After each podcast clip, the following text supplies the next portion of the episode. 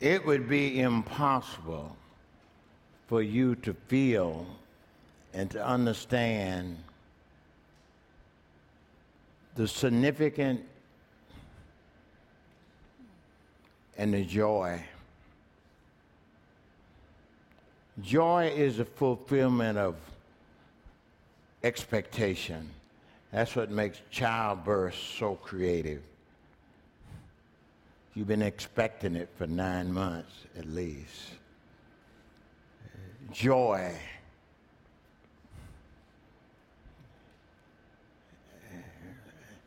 I feel a sense of that joy. I, I know how the those shepherds must have felt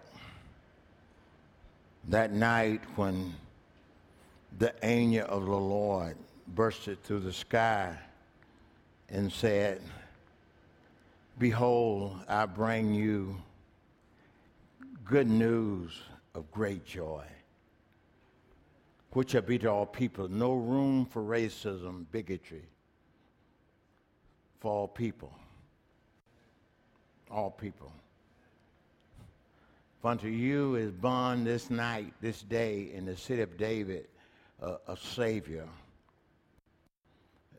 that's the fulfillment of the earth's longest longing after Adam's sin in the Garden of Eden. That was the fulfillment of long before the Bible, Job's cry in his misery of sin. I know that my Redeemer liveth, and he will stand in latter days upon this earth, even though worms might destroy my body, yet in my flesh will I see the Lord, whom I will see for myself and not other. When Adam sinned in the Garden of Eden, the seed of the woman would one day bruise the serpent's head. This is the longest longing in the history of the world. It ought to be the joyous joy that man could have because the solution to man's sin and misery is here. Behold, I bring you. I feel a little that joy. I feel a little that joy being in this historical church, in this historical city, being in this historical community based upon the slavery and the difference and the sin and the misery of that has brought both to our nation, to both whites and blacks, because uh, millions were killed uh, fighting Hitler against racism. Many was killed here in the War of the States. And we are here sort of fulfilling that longing that the Savior would come. And I'm here fulfilling a little of that dream in my life after I came to Jesus Christ, after I fled to California, after my brother was murdered out there I found Jesus Christ and returned back to my home state. And this fulfilled the night in 1970, February the 7th, when 23 of us was tortured to death, almost to death, on that floor in my own blood. Uh, I saw the sinfulness of sin. I, I saw those policemen, those white folk policemen, look like little animals. I saw they looked like the end of sin and racism and bigotry at night. I also saw myself, and I saw that I was just as sinful as them because if I would have had a, a atomic hand grenade I would have opened it up, and my reaction would have been worse than their action. I saw that we was all like sheep, had gone astray. We had turned each one own way. I didn't see no way out of that unless we could come to forgive each other.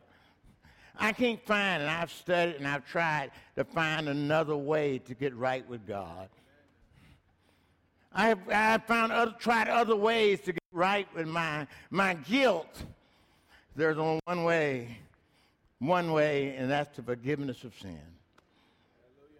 That night I sat in that jail, and I, I know I was bargaining with God. I know that. I said, God, if you'll let me out of this jail tonight, alive. I want to preach a gospel that is stronger than my black interests. I, I see a people over here just as broke as I am. Just as broke as I am. I, I, I could see a Holocaust. I could see Israel and the Arabs. I can see that. I see Unless and I can forgive, there's no other way. And unless we can forgive each other, there is no other way. That's what Peter said at Pentecost when the church was born. This is going to be its mission. Neither is there deliverance from our sin in any other way. There is none other name given among humanity that we might be saved. That Jesus brought down from heaven grace and truth. There's no other way. I wish I had another way. I, I, wish drinking coffee black and white. I wish washing black feet, feet and white folks' feet with each other. I, I wish that could do it, but that's not adequate. We can meet together and drink all the coffee. We can get together, wash each other's feet. We can cry together. The Bible says, neither is there salvation. Jesus says, I am the way. I am the truth. I am the life. He brought down grace and truth from heaven. We're doing a lot of I, I, our reconciliation is wrong-headed. Our, our reconciliation is wrong-headed. It's a reconciliation to one who has the power to forgive us.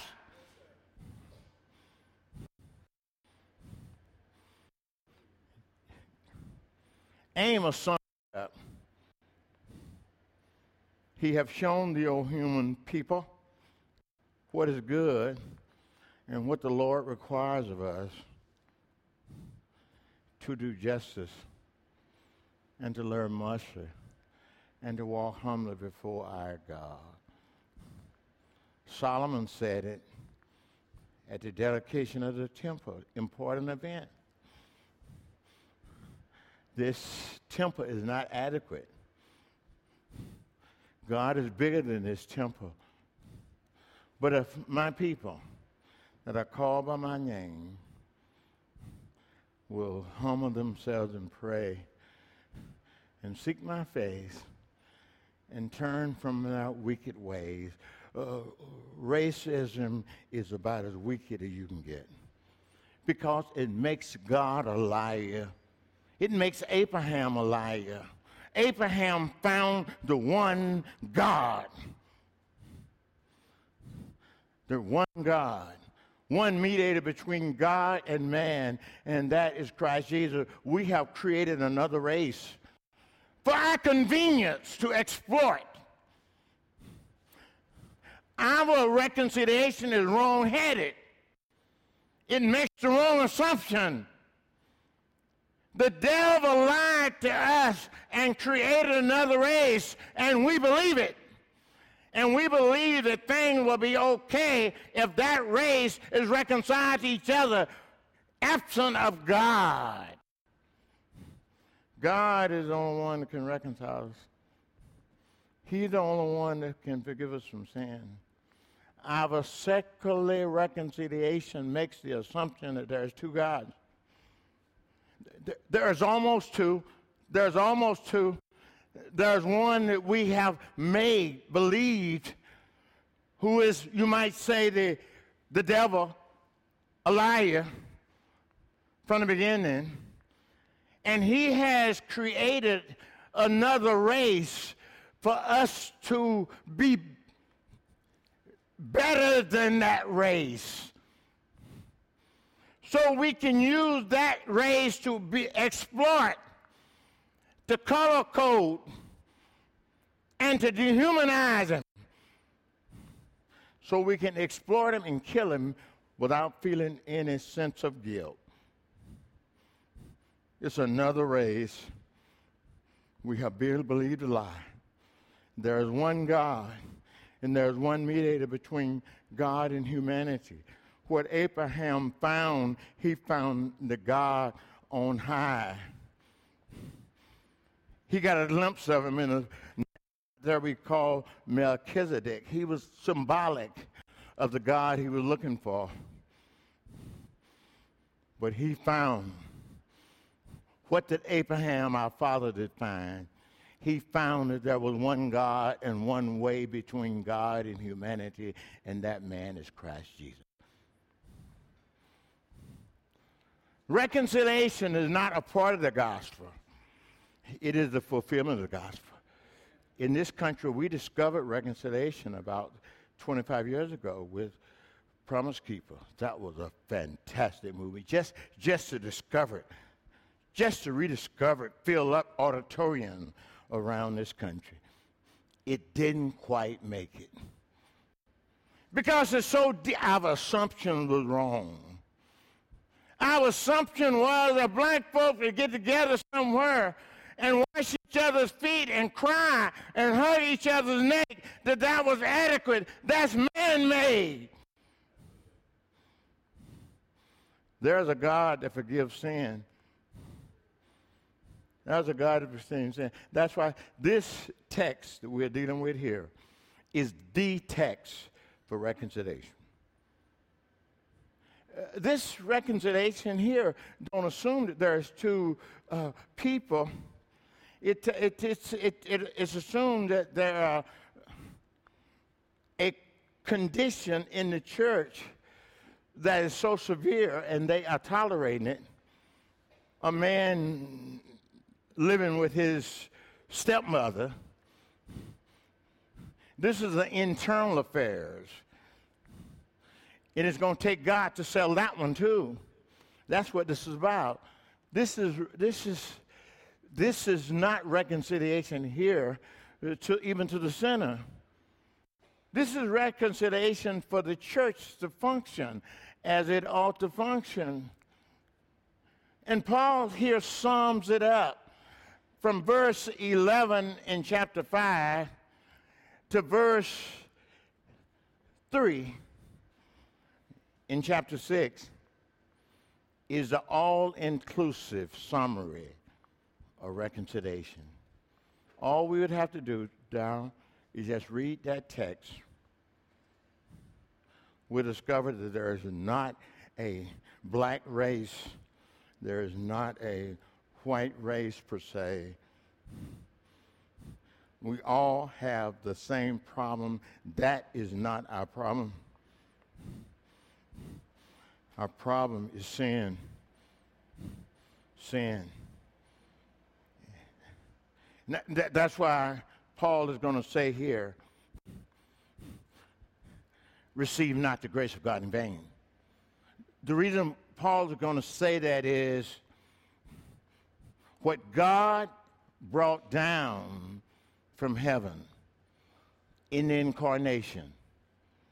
What brought, brought down from heaven the announcement to the shepherds was Jesus, Emmanuel, coming to live among us, to become a human being and show us the way to God, to show us how to live. He brought down grace and truth. Grace is the all inclusiveness of redemption. Everything that it takes to redeem man from his sin is grace. Grace is all of the gifts and all of the skills and all the redemptiveness that is in Christ Jesus. Paul tries to show us that in Romans, the first chapter. He's trying to show us the sinfulness of sin. He also tried to show us that the gospel message, this redemption, uh, was, was adequate for sin. I'm not ashamed. We call that the gospel. I'm not ashamed of the gospel of Christ, for it is the power of God unto salvation. Salvation is a complete redemption. It's soul, body, and spirit. It, it represents what happened to the children of Israel in Egypt. It wasn't a, a, a, a black redemption. It, it, it wasn't just a soul redemption. He, he redeemed them body and soul. Boy, I used to hear my wonderful white friend. They would say to me, uh, John, yeah, back in those racial days in Mississippi, they, they would say, God love your soul, and I love your soul. I said, but the problem is, God, I got a black body. You done separated us. You done separated my soul from my body. I can't go where you go. I can't eat where you eat. That's evil. That's evil. That's evil. That's why we can't get our hands on it. That's why it's so elusive. This is the way it's got to be. It's got to be intentional. It's got to be intentional. Anything else. Homogeneous, a black church, white church, Chinese church misses the mark. It's not redemptive enough. Grace is redemptive. After Paul finished showing us, he showed us in Romans chapter 1, he showed us what the gospel could do. Then he showed us how deep the fall was. That's the problem. We can't get a hold of the deep. In our country, privilege can't get a hold of that because it's difficult to condemn something that has been so good to you. So it takes a crisis incident to get down to the pain enough. That night in that jail, I know I was bargaining with God. But I think I caught him listening. I think I got him caught him listening. And I said it that night in the jail. I'm going to spend the rest of my life doing this. I'm going to spend the rest of my life looking for this. I didn't know it was going to be in a black museum, a religious museum. What, what, what we was going to be intentional. Intentional about being redemptive. That's where God is at. Anything else is receiving the grace of God in vain. That's the conclusion of the matter. After he explains to us the redemptive pattern, oh, after he's already said, uh, showed us how sinful we was in Romans, he concludes that in chapter 3 when he said, For all have sinned, all have sinned, all have sinned and come glory and come short of the glory of God. Then he said the most comprehensive biblical text in the Bible. Being justified freely by his grace through the redemption that is in Christ Jesus. Grace is the redemptiveness. And if you miss grace, you're doomed. In that Roman chapter, he's going to say there, he's going he gonna say uh, uh, there that where, where, where sin abounds,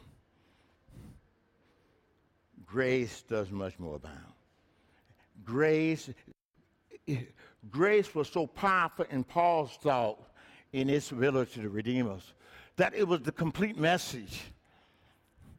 That he keeps saying it. For by grace are you saved through faith. And that faith is not of yourself, it's a gift of God. It's not of our own effort, anything. Washing white folks' feet and white folks washing black folks' feet. We're crying together. We're drinking Starbucks coffee. I like Starbucks. I don't buy it, but I'm with them. I think see them as Hood. I like them. taking the co- keep getting the coffee prices up and giving the money and helping the people to join the coffee. I like that. I like that. I like that. I like that in, in the world. That ain't adequate for the problem. There is no salvation in any other. Because Jesus Christ brought grace and truth down from heaven. We're acting upon a lie. But he brought the solution, and he says, if you don't use solution, you're receiving the grace of God in vain. And that's the end of the text. You can do everything else. But if you're not saved by God's grace, you have received the grace of God in vain. What makes it so vain is that that's all that God can offer. That's what Jesus said to Nicodemus. That's all that God can offer. For God so loved the world that he gave his only begotten Son, that whosoever believe in him should not perish, but have everlasting life. God sent not his Son into the world to condemn the world because the world was condemned already. And then Paul helps us a little. He says, For the wrath of God is revealed from heaven against all of those who hold down the truth to make another race. That hold down the truth so they can do unrighteousness. That sound like sort of a declaration of independence. We hold these truths to be self-evident that all human beings are created equal and endowed by a creator with certain rights and we develop an apartheid country. What happened to the truth? We're still searching for it. Hallelujah. We have found him who our soul so long had tread. Jesus alone satisfy our longing. And through his blood, we now can be made whole. There is a solution to our problem. Yes, we are wrong-headed. You got to be reconciled to God first. You got to become a part of God's redemption. That is the good news. The good news that God, just what ought to be adequate for our pride, it ought to be adequate for everything, that God redeemed you. Look inside of yourself. He forgave you of your sin. And then he loved us enough that he asked us to help him or to join with him in his redemption. God was in Christ reconciling the world unto himself. And he has given unto you and me. That's adequate. The God of heaven, the God who said, Let there be light, that God has shined that light into our hearts to give to you and me in this room the ministry of reconciliation. And if we don't become reconciled, we have received God's grace in vain. Because when we was in need, he heard us. And he says to you and me this morning, now is the day. You can't procrastinate on it. You can't procrastinate on it. Now is the day.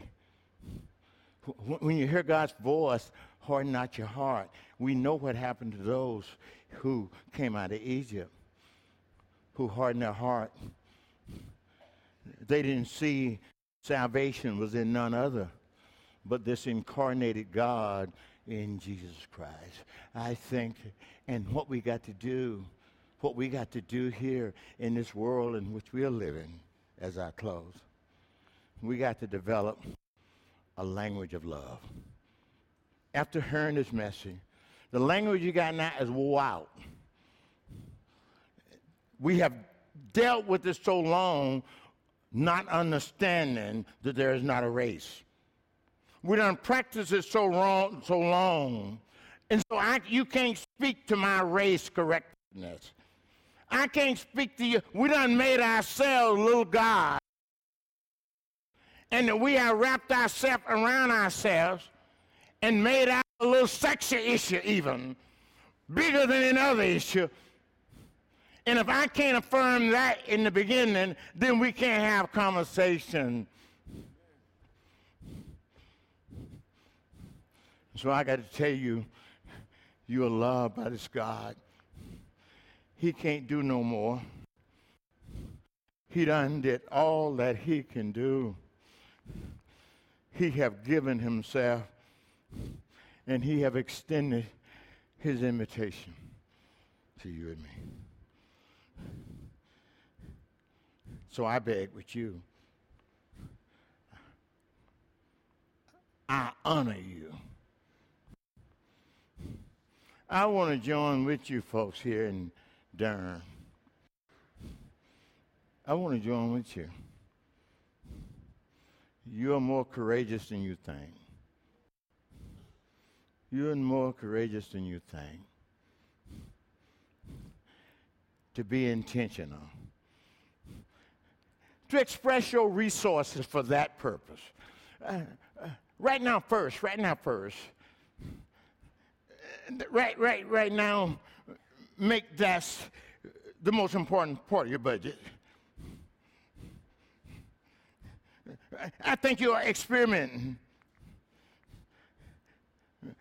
I think we need to follow Jesus and let him guide us. But, but, but the very fact that we, I'm beginning, I'm finished. I'm beginning now, I'm 85, and I'm trying to get focused. And look, I'm trying to get focused. I'm trying to get focused at the end of my life. I've done a lot of stuff. I'm sort of feel good about a lot of it. Don't feel good about all of it, but I feel good about it. I've made enough mistakes and all that. But I'm feeling a little bit good about it. It seemed like today, when I start even thinking about something, that God is almost going ahead of me. For me to be here this morning,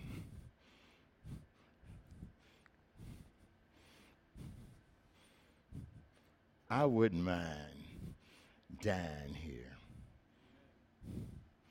I wouldn't mind savaging this moment that what's happening around the United States on all historical, beautiful facility.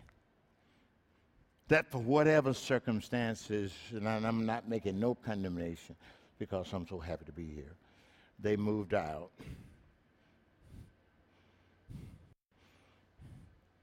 And I could be here this morning with you.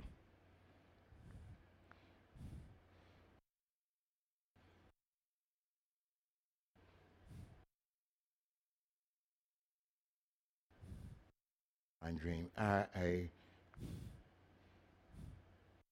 I wouldn't care.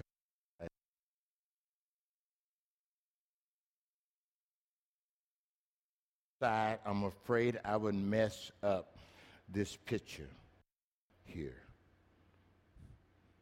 And, and what God is doing and what he could do. His grace is upon this city. I know this city. I know the economics of America. This city is almost recession proof in the midst of it. Maybe God is showing us here it ain't money. It ain't money. That God is pressing on without money, oh, uh, with money, but he's adequate. You might be seeking the kingdom of God first. I want to encourage you. I want to encourage you. Test it. I believe God is with you. I believe God looks at the intention.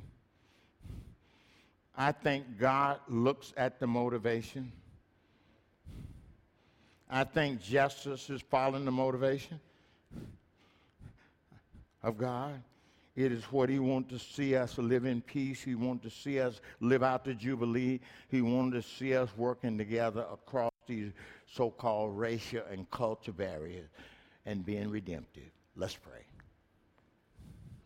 Father, I thank you for this congregation.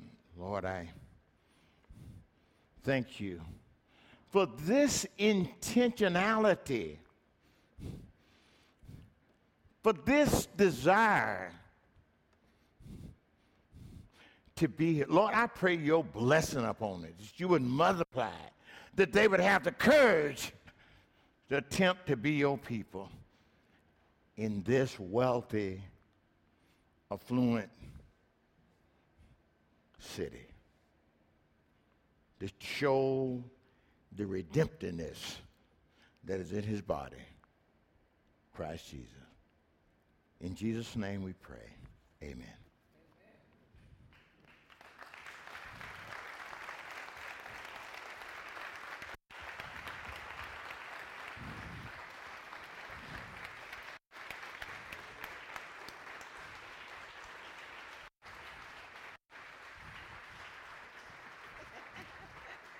You want to take?